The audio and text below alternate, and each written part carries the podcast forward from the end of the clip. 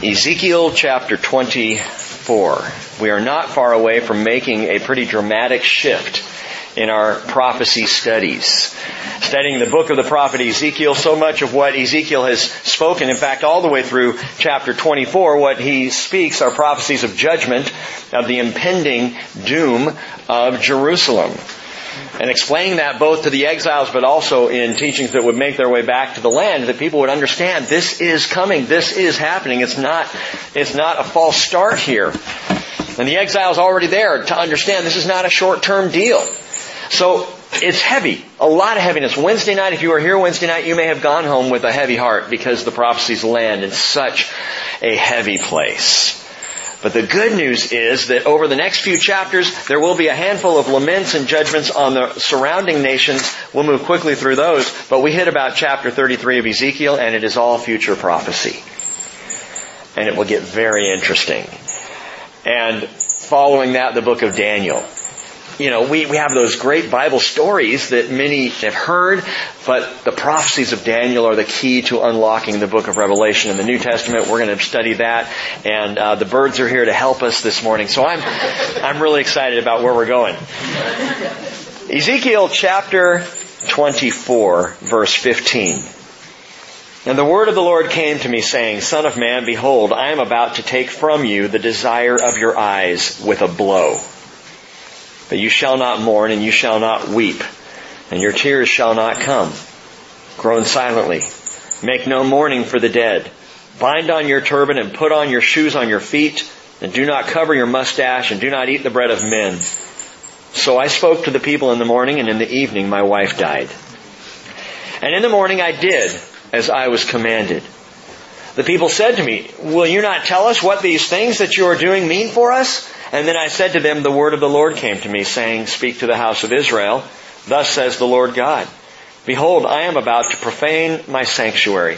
The pride of your power, the desire of your eyes, and the delight of your soul, and your sons and your daughters, whom you have left behind, will fall by the sword. You will do as I have done. You will not cover your mustache, and you will not eat the bread of men. Your turbans will be on your heads, and your shoes on your feet. You will not mourn, and you will not weep, but you will rot away in your iniquities and you will groan to one another. Thus Ezekiel will be assigned to you according to all that he has done, you will do when it comes, and then you will know that I am the Lord God. As for you, son of man, will it not be on the day when I take from them their stronghold, the joy of their pride, the desire of their eyes, and their heart's delight, their sons and their daughters? That on that day, he who, is, he who escapes will come to you with information for your ears. On that day, your mouth will be opened to him who escaped, and you will speak and be mute no longer. Thus you'll be assigned to them, and they will know that I am the Lord. Well, Father, we know that you are the Lord. We worship you this morning and we open up your word because we trust and believe in your authority over us, over this place, over our lives, over our fellowship. We believe you are Lord, and so we come bowing before you, asking only, Lord Jesus, that you will lead us in the way everlasting. That you will teach us to live with you in our hearts, to understand what that means. To have such a focus in our lives, Lord Jesus, that nothing else matters. I ask you, Father, that you'll teach us by your Spirit in the Word this morning. In Jesus' name. Amen. How many of you, just by a show of hands, have been married more than 20 years? Right. How many of you have been married more than 30 years? Show of hands. Same group. How, How many have been married more than 40 years? How many have been married more than 50 years? Hey, yesterday was Bill and Kayleen Sevieri's 50th anniversary, right? So congratulations, the two of you. 50 years together, that's marvelous. I was thinking back this week to a Saturday night, August 13th, 1983. I was out on a date with the prettiest girl of my graduating high school class. I took her to see a tender and touching romance. Stephen King's Cujo. Okay, maybe that's a judgment call. I don't know. Or a call of poor judgment. But uh, went to see that movie. Nothing romantic about a rabid Saint Bernard on a mouth foaming bloody rampage. But you know, the upside was it was a thriller, and so there was always the hope that she just might hold my hand or let me hold hers. Uh, but I held out. I played it cool. Stayed on my own armrest. And we ended up back at her folks' home, and we talked into the wee hours of the morning. And I went for broke. I asked her, "How are you at long distance relationships?" because I was about to leave for college in two weeks. And she said, I don't know, I've never been in one. Which wasn't real affirming to me one way or the other.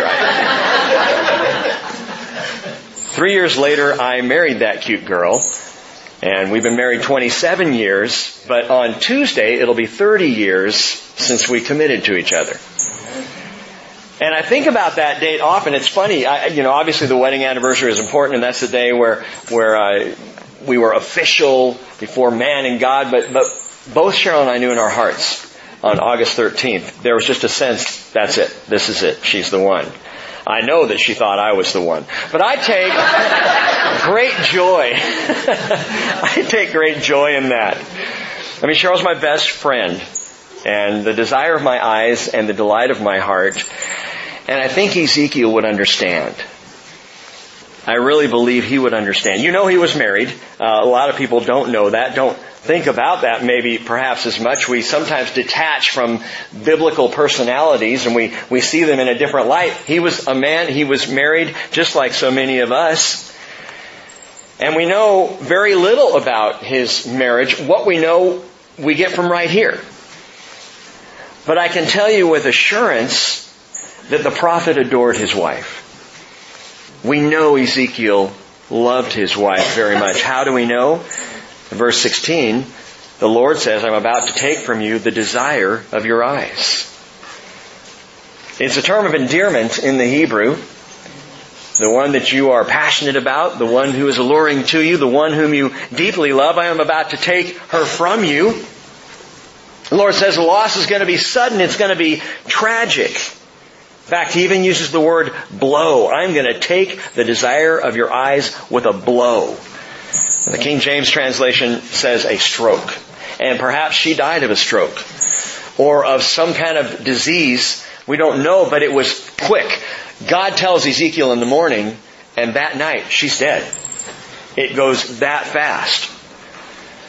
Her loss, his loss, was sudden and tragic. The word blow there, uh, magifa in the Hebrew, means a plague, a pestilence, or a stroke. And God said this is going to be a blow. And it was a blow to the heart of Ezekiel. What's interesting though is if you think about Ezekiel and then you put him in the place of all the rest of the prophets, why didn't God uh, protect Ezekiel the way he protected Jeremiah? You may recall God told Jeremiah in chapter 16 verse 2 of his prophecy, you shall not take a wife for yourself, nor have sons or daughters in this place. Why, Lord? Because of the certainty of death and tragedy that is on the way. God spared Jeremiah by saying, no marriage for you because Jeremiah, it will just get bad. You're just gonna be hurt. It'll just come as a blow. You're gonna lose her and it'll all be over and it'll be sudden and it'll be painful. I don't want that for you. God was looking out for Jeremiah. And when we studied Jeremiah, I appreciated that. I thought, how, how compassionate, how gracious of God to protect the prophet against such an imminent loss. So Lord, why didn't you do that for Ezekiel? Why not look out for him? And to make matters worse, not only does God not protect him against this tragedy coming in his future that the Lord knew would come, but in addition to that, he doesn't allow Ezekiel to mourn. You shall not mourn her. She's going to die, and you got to go about business as usual. Lord, why do you expect this of the prophet? The answer is not quick and easy, but it is profoundly important. That's why I believe this story has been preserved all the way to our generation. A few things to note. We know the background. We know the exact day of Mrs. Ezekiel's death. We know when the lady died, January 15th, 588 BC. Because we know that January 15th, 588 BC was the day of the beginning of the siege of Jerusalem. So for Ezekiel, the two tragedies would be forever linked. The loss of his country and the loss of his wife would happen on the same day. But the Lord directs Ezekiel to endure. Note this, to endure a silent suffering. A silent suffering. He says, groan silently. He says before that, about halfway through verse 16, you shall not mourn. You shall not weep. Your tears shall not come. Groan silently. Make no mourning for the dead. Bind on your turban. Put your shoes on your feet. And do not cover your mustache. And do not eat the bread of men. Ezekiel was not allowed to weep or even take part in the funeral. He couldn't mourn. He couldn't evidence his sorrow. He couldn't let it out. Now, to understand this culturally, the mourner's head would be uncovered and dusted with ashes. The mourner walked barefoot, signifying desolation. They would wear a, a, veil over the lower part of their face so that you couldn't see the lips trembling. And these were all uh, typical in the culture, traditional ways of mourning. The mourner ate lechem anoshim, the bread of men. Lechem anoshim was funeral fare. You know, oftentimes we'll have a funeral and there will be a memorial service and, and the food is, is brought out and, and we, we sup together and we fellowship and, and, and take a meal. And God said, I don't want you going to that meal. No lechem anoshim for you, Ezekiel. None of this. I was thinking about what Jesus said he'd do after the day of God's vengeance.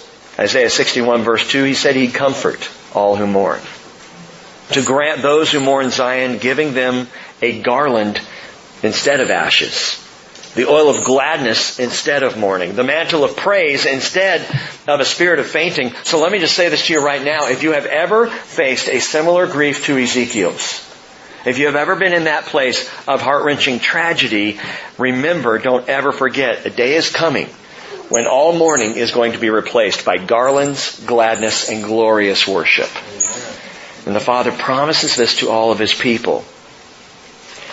But can you imagine not only a devastating loss like Ezekiel's, but can you imagine in such a place having to hold back the tears? Not being allowed to weep or emote. And God commands this of Israel. The atheist might look at this and say, see, God is heartless. Which is ironic because the atheist claims not to believe in God. The agnostic, the critic would say God is cruel and cold, and this is just another picture of that. The one thing they would fail to understand and fail to see is that God himself was Ezekiel's comfort. God would be in the heart of the man the comfort that he needed. 2 Corinthians 1 3 says, Blessed be the God and Father of our Lord Jesus Christ the Father of all mercies, God of all comfort, who comforts us in all our affliction so that we will be able to comfort those who are in any affliction with the comfort with which we ourselves are comforted by God. Something the world doesn't get. That life outside of Christ cannot uh, achieve, cannot attain, cannot take hold of, and that is the comfort of God that is promised to those. Though you weep, though you mourn, there is a greater comfort from the Lord God than can be found in any human flesh, than can be received anywhere else. Don't forget that. Sometimes we exhaust all avenues of comfort. Uh, sometimes we, we exhaust all places of peace in tragedy. But remember, He's the God of all comfort, the one who comforts, as the Bible says, beyond all human understanding.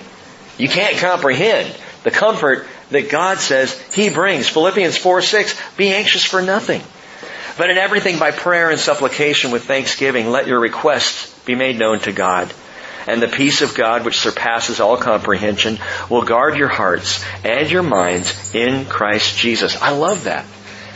The peace that guards both heart and mind keeps my heart in its brokenness, keeps my mind in its wandering, aching, the peace of God. But why must Ezekiel suffer silently? It's interesting that the Jewish Talmud claims that Ezekiel's silent suffering was an act of atonement for the people.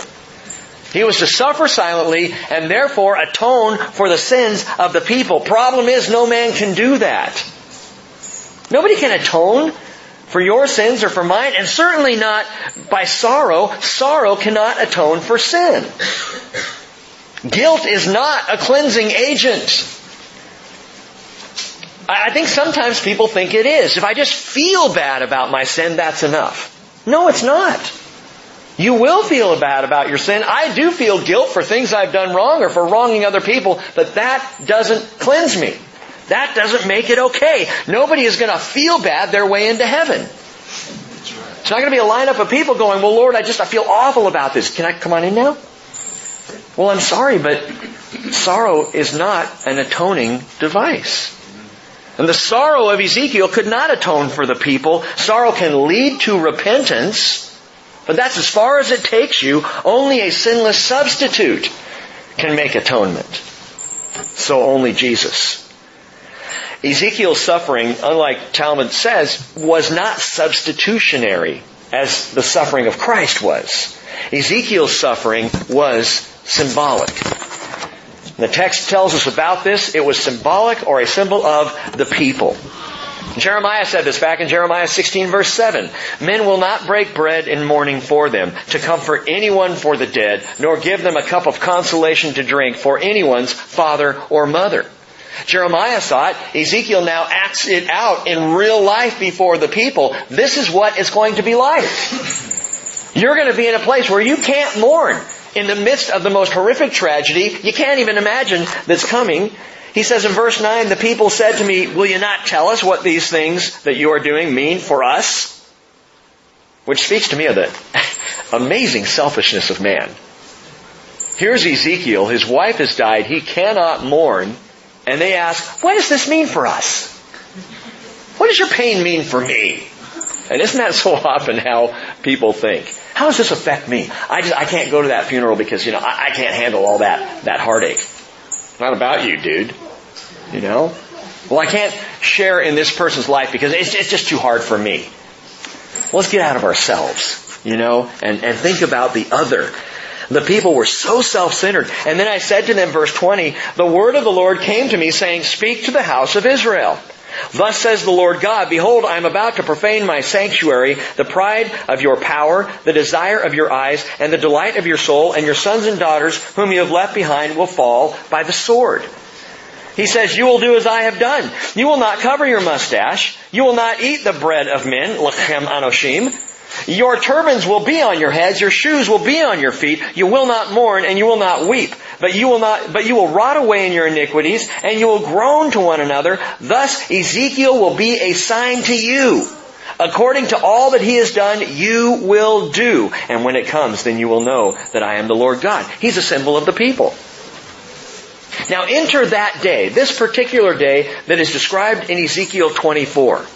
The Lord informs Ezekiel that morning that his wife is about to die. What is he doing that morning?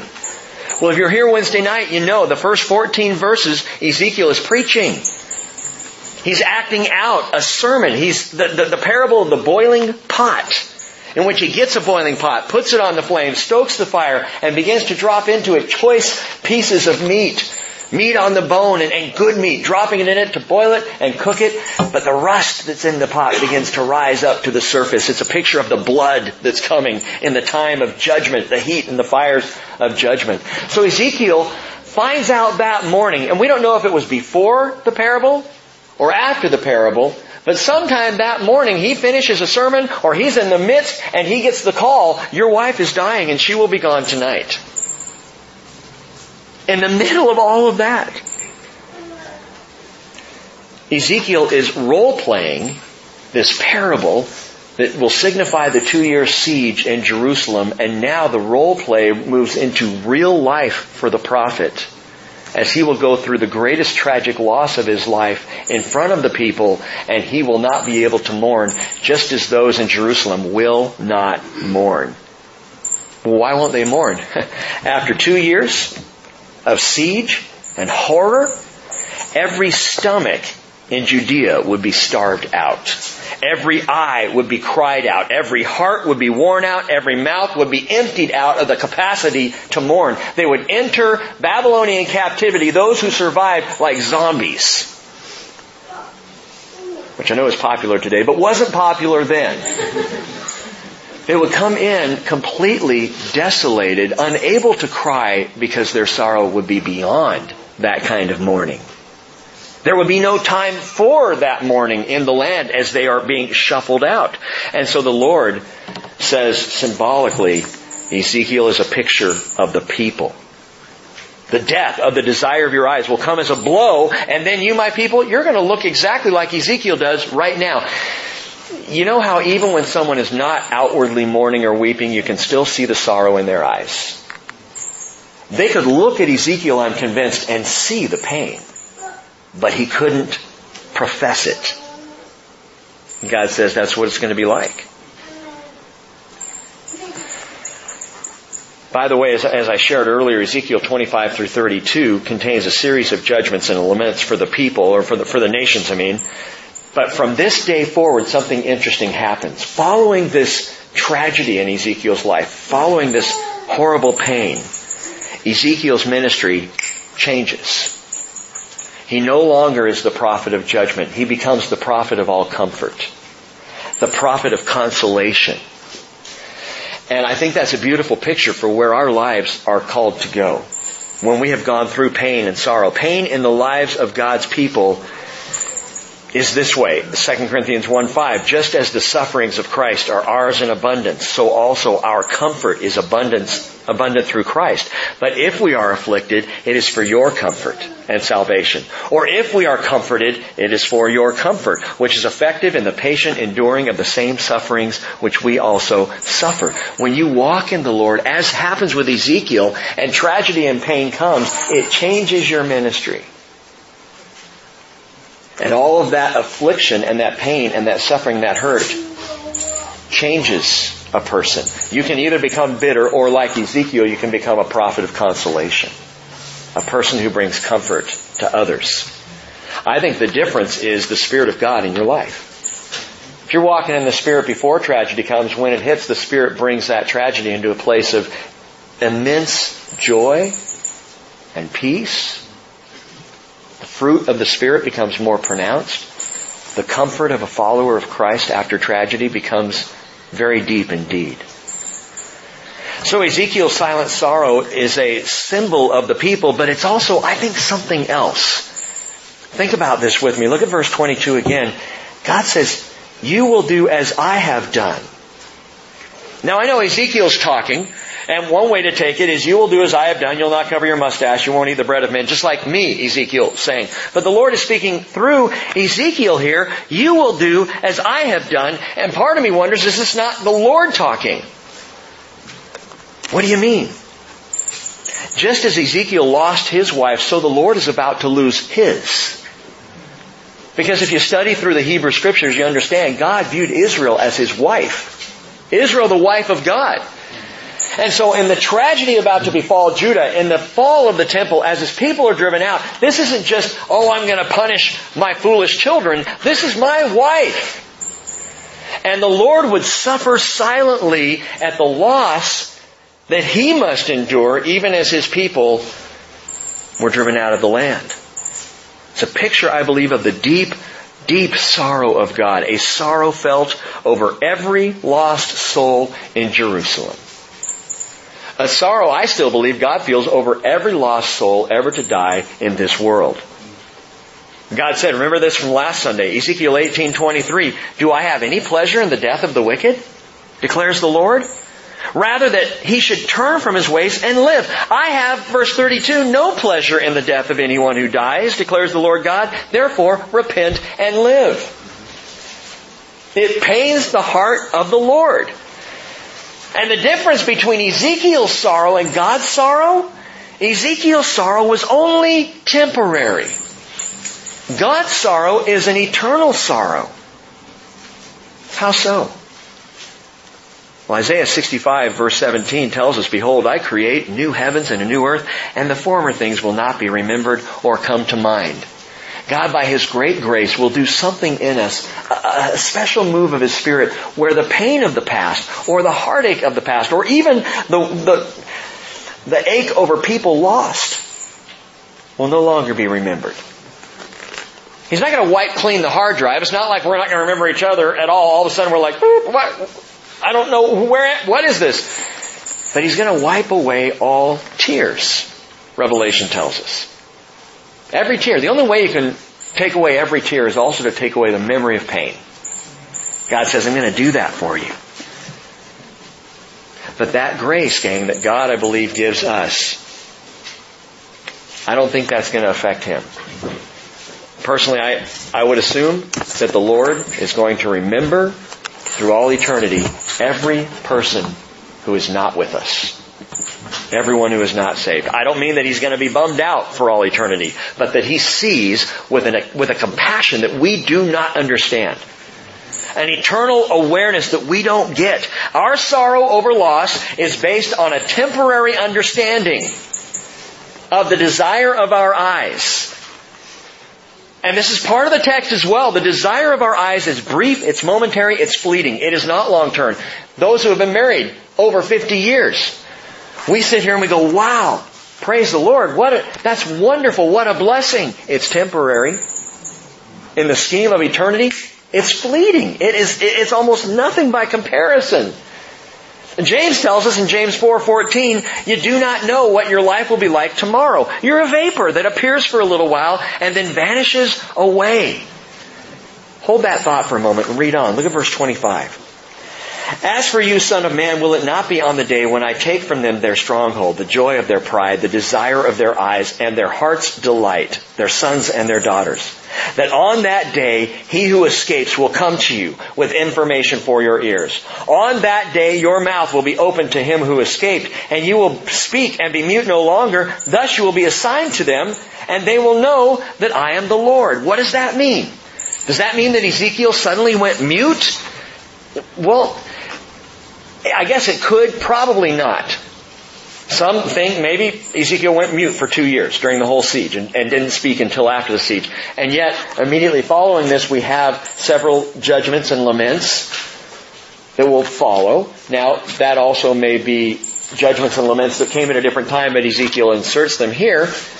But the bottom line is, what is muted in the mouth of Ezekiel is judgment. From this point forward, Ezekiel will never again speak judgment against Jerusalem. Because the die is cast. The judgments of Jerusalem at this point are curbed. They go mute.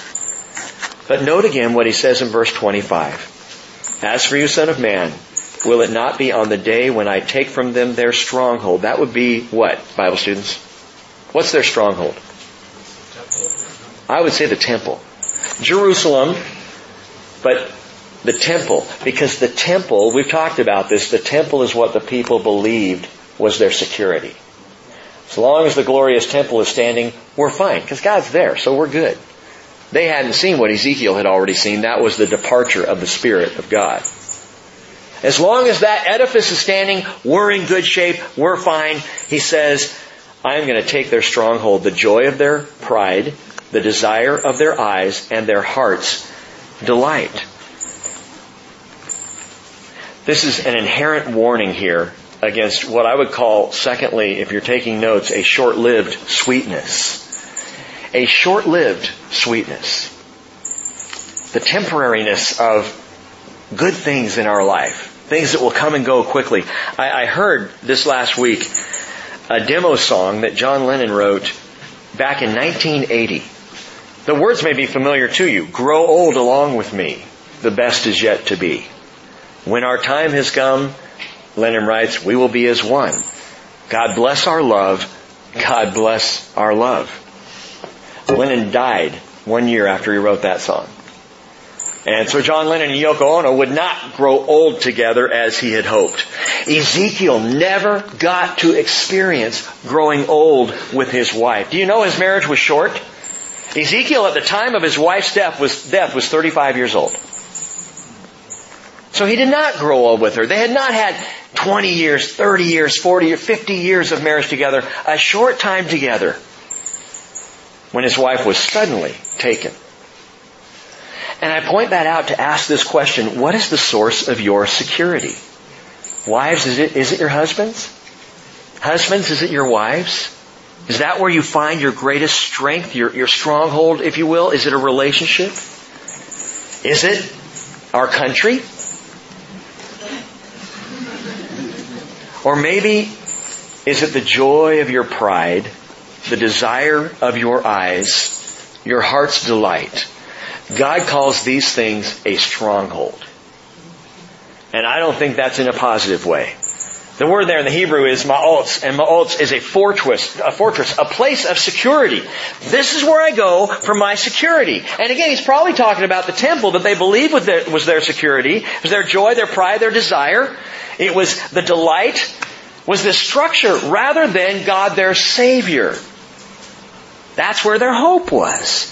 And the Lord would show them that this was short-lived. So again, what is your stronghold? What's your fortress? What are you trusting for your security? I have to return to this passage. We read it a lot. 1 John 2.15. John writes, Do not love the world nor the things in the world. If anyone loves the world, the love of the Father is not in him. All that is in the world, the lust of the flesh, the lust of the eyes, and the boastful pride of life is not from the Father, but is from the world. The world's passing away. And also its lust, but the one who does the will of God lives forever. As I mentioned at the outset, my marriage is my strongest relationship. Cheryl is my best friend. She's the one who knows everything that there is to know about me, things you would not want to know about me, she knows about me. Cheryl brings me my greatest joy. She is the desire of my eyes. She delights my heart. However, if I'm understanding the Lord correctly here, Cheryl cannot be my security. What happens if I lose her? What do I do the morning after she's gone? How, do I stand? How do I live? How do I go on? Paul said, interesting, in 1 Corinthians 7.29, This I say, brethren, the time has been shortened, so that from now on, those who have wives should be as though they had none. What? Those who weep as though they did not weep. Those who rejoice as though they did not rejoice. Those who buy as though they did not possess. And those who use the world as though they did not make full use of it, for the form of this world is passing away. The point Paul is getting at is not that you should suddenly grow cold in your marriage, gentlemen, but what he's saying is you should live not trusting in that for your safe place. Ladies, not believing that your husband will always be there to take care of things. But for all of us, that our security is not in the things of this world, and guess what? Even marriage is a thing of this world. Because Jesus says in the resurrection, men will not be married like this. It's just different. How so, Jesus? Well, you'll see, but it's going to be different. It's not going to be what we think it is. John Lennon was wrong. You know, we'll be, we'll be one in that day. No, probably not.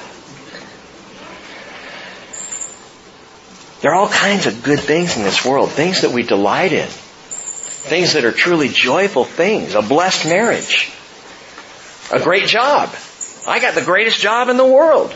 It's temporary. I'm not resigning.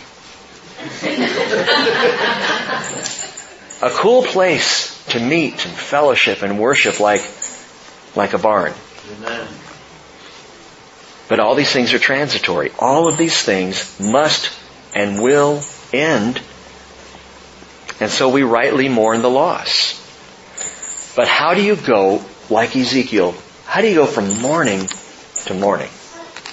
How do you get up the next day without carrying on that incredible gut-wrenching mourning that should come with it? Look at what he does in verse 18. It's stunning. So I spoke to the people in the morning, and in the evening my wife died, and in the morning I did as I was commanded. I preached this morning, found out my wife was going to die. She died. The next morning I got up, I preached. It's not the first time a man of God had to do that, by the way. If you read back in Leviticus chapter 10, on the day that Aaron was consecrated as the high priest, and his sons, his boys were there, Nadab and Abihu, A proud moment for Aaron to be consecrated high priest of Israel. His sons consecrated, created. They go in and they prepare to offer sacrifice and, and to go about the ministry that they're called to on that glorious day. And Nadab and Abihu have probably been tipping back a bit and they offer up what the Bible just calls strange fire, not fire ordained by the Lord, not fire offered by the Lord or asked for by the Lord, but they take their little fire pans and they offer up their own little whoo-hoo, we're doing our own thing over here, and fire comes out of the tabernacle and burns them to a crisp. They were not fired that day, they were fried that day. And we can look back historically and, and, there's some humor to it, but it's a dark humor. Stop and think. You're Aaron and you watch as your sons suddenly are burned to death and drop dead. And immediately Moses is there at your right side saying, do not mourn. Don't stop what you're doing. You are consecrated. You're anointed. You finish your job. You do your ministry. And Aaron was not allowed to mourn. Aaron had to continue on in his priestly service. He could not display weeping for the loss of the delight, the desire of his eyes, his boys. What is up with this, Lord? I mean, it just seems heavy. For both men, you've got to understand, for Aaron, for Ezekiel, and for others, this is more than just a ministry before them. And this is what I really want you to hear this morning. There was a calling on their lives. There was a calling that superseded all other things. For Aaron, that superseded the lives of his children. For Ezekiel, that superseded the love for his wife.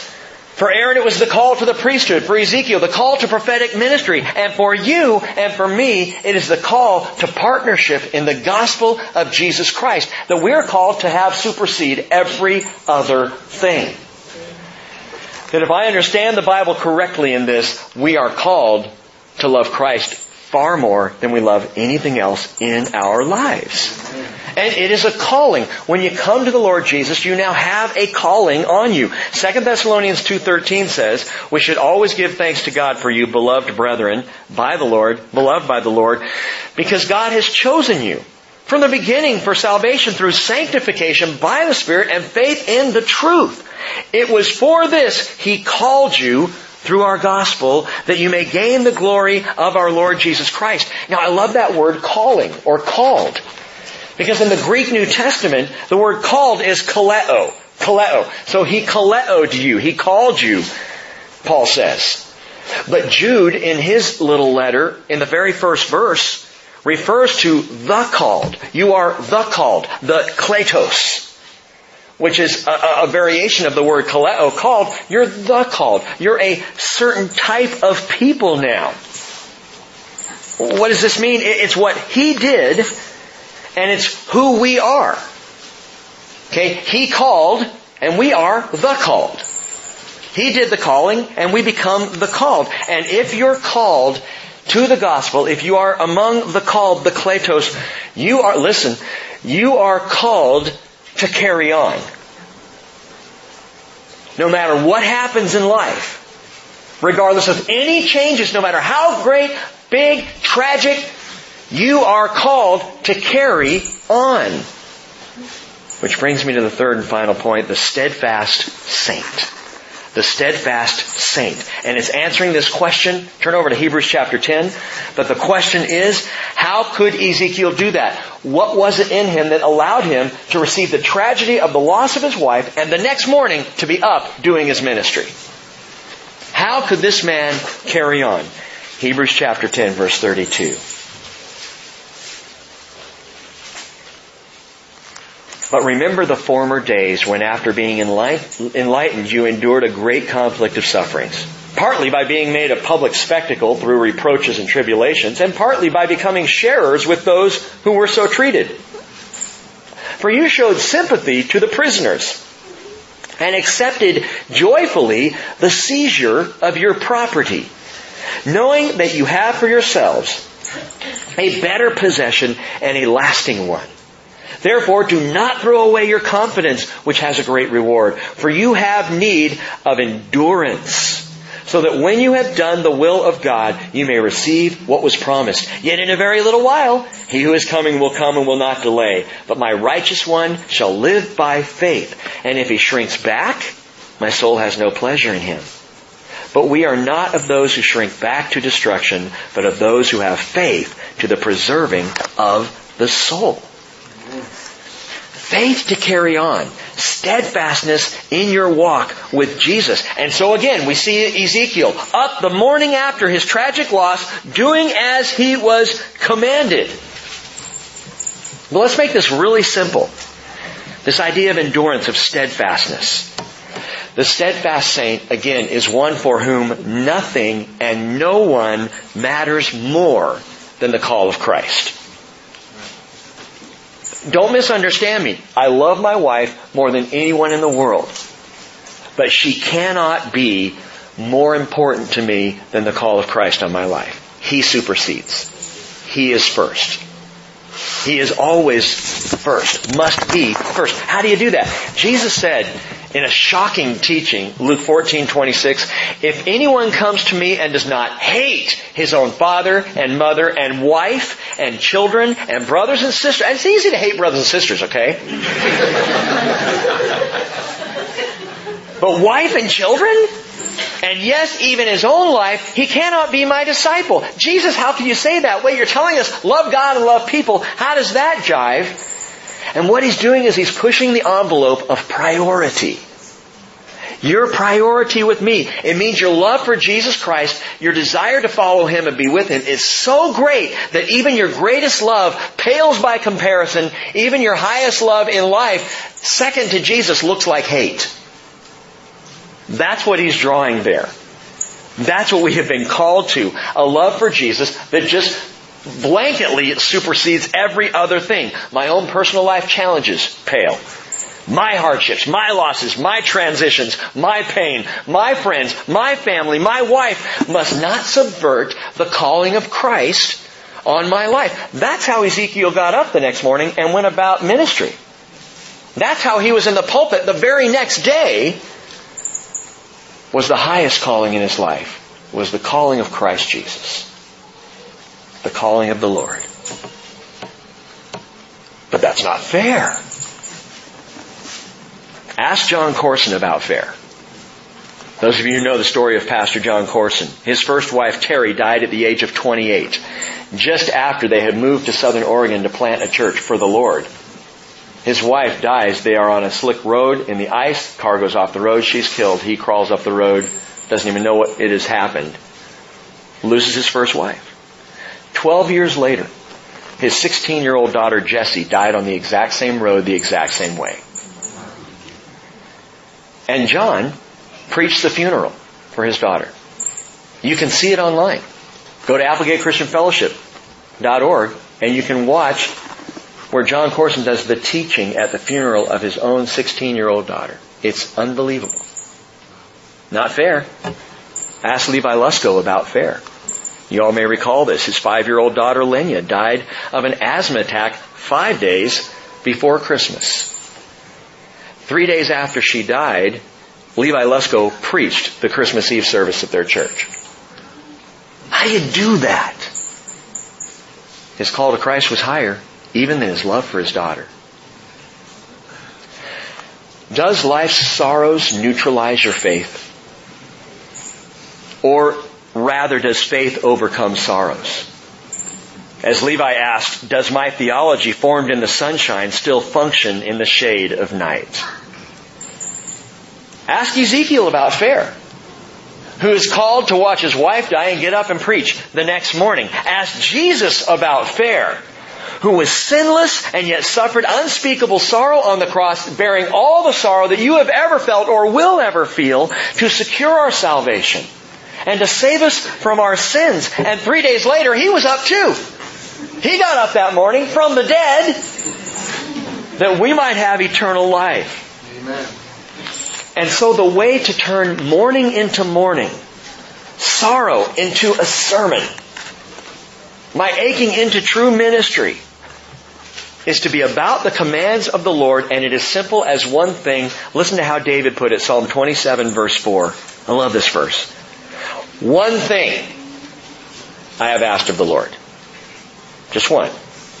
I already like the verse because I can follow that.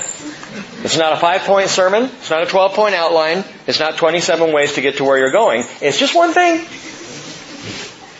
That I shall seek, that I may dwell in the house of the Lord all the days of my life, to behold the beauty of the Lord and to meditate in his temple. That's all I want.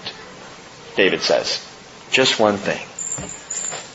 I love that. It's not a bunch of requests. I mean, how often do you do that? Well, Lord, oh boy, where do I start? the list is long, so let's just begin. David said, just one thing that I desire. Can you get one thing in your life? Can you just get one thing? Do a study sometime. It's fascinating. The one thing verses in scripture. Like Luke chapter 10 verse 41 when Jesus said to Martha, Martha, you're worried about and bothered about so many things. Only one thing is necessary. Mary has chosen the good part which shall not be taken away from her. Or John chapter 9 verse 25, we read this last week. The blind man, actually the not blind man anymore, said, one thing I do know, though I was blind, now I see. That's my one thing. Philippians 3:13 Paul said, "One thing I do, forgetting what lies behind and reaching forward to what lies ahead, I press on toward the goal for the prize of the upward call of God in Christ Jesus." One thing, I am going forward. I'm going to worship in His temple. I'm going to be in His presence. I am doing one thing. I am pressing on. Marge Kimball came up to me on a little bit earlier today and she shared something with me I got to share with you. She said, My husband was taken from me within the month of our 56th anniversary. And she said, The day after he died, the Lord gave me a verse. Let me read it to you. It's Isaiah 54 verse 5. For your husband is your maker. You get that? For your husband is your maker whose name is the Lord of hosts, and your Redeemer is the Holy One of Israel, who is called the God of all the earth. For the Lord has called you. Like a wife forsaken and grieved in a spirit, even like a wife of one's youth when she is rejected, says your God, for a brief moment I forsook you, but with great compassion I will gather you. In an outburst of anger I hid my face from you for a moment. But with everlasting loving kindness I will have compassion on you, says the Lord your Redeemer. Wow. The Lord's your husband. And Marge said, I didn't know what I was going to do until that verse was given to me. And she said, then I knew. It wasn't my husband. He was not my strength. He was not my security. He was not my hope. One thing. The Lord. And so I, uh, Ezekiel says, I spoke to the people in the morning. In the evening, my wife died, and in the morning, I did as I was commanded. Close your Bibles for a moment.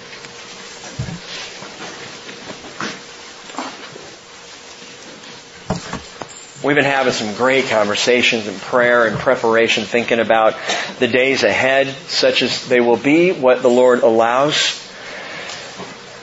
And I want to share with you all, it, this is so important, it's so simple. But the secret of steadfast living, the secret of dealing with whatever comes your way in life is one thing. You are called to be in Christ. That's what matters. Everything else in our lives, temporal. What that means is that Jesus is the joy of your pride. You're proud of something, be proud of the Lord. Galatians 6:14 may it be that I would never boast except in the cross of our Lord Jesus Christ, through which the world has been crucified to me and I to the world. The world's dead to me. All the things that are offered in this world, that doesn't matter. What matters is Christ. He's the joy of my pride. He's the desire of my eyes. He's the one that we fix our eyes on. Fix your eyes on Jesus, the author and perfecter of our faith. He's the one, Paul says, that we will receive a crown and the future is laid up for me, the crown of righteousness, and not only to me, but also to all who have loved His appearing. Can't wait to see Him. Why? He's the desire of my eyes. And Jesus is your heart's delight. One thing I have asked, and this I seek, that I might see your beauty, that I may dwell in the house of the Lord. So what's the deal here? Well, our fellowship is entering a season of change. Big changes. Stuff on the horizon. Some of these are going to bring a sense of sorrow and loss. We're about to transition into something new. He's talking about the building, hun. Well, yeah, partially. We're going to leave this barn. Don't let it be your stronghold. This is not where the Holy Spirit goes on North Whidbey Island. Oh, he's here, but he's not stuck.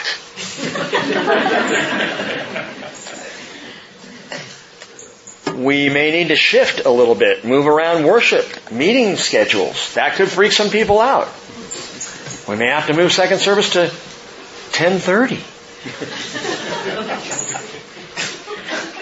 Your chair may not be where you're used to it being in the new sanctuary. I can't worship like this.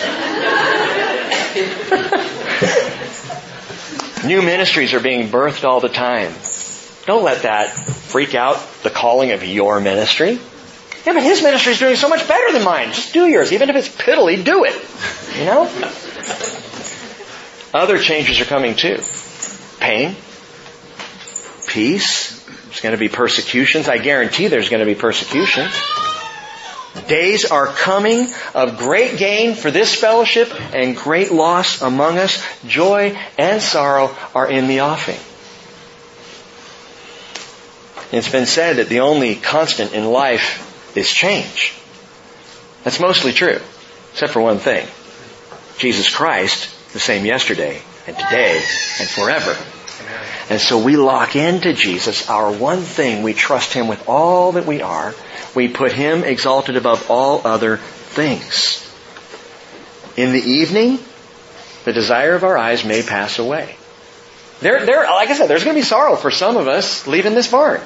I love the barn. It's the coolest place I've ever done church. But this is not the church. This is the church. And I'm hoping and praying you're all going to be over there just like you are here. Because if you show up here, you're going to be awfully bored, just you yourself and the back wall. And the birds. Jesus said, do not let your heart be troubled. Believe in God, believe also in me. Gang, in the morning, regardless of the difficulty, the tragedy of the night before, in the morning, let's get up and do as we've been commanded. Amen? Amen. Let's pray together.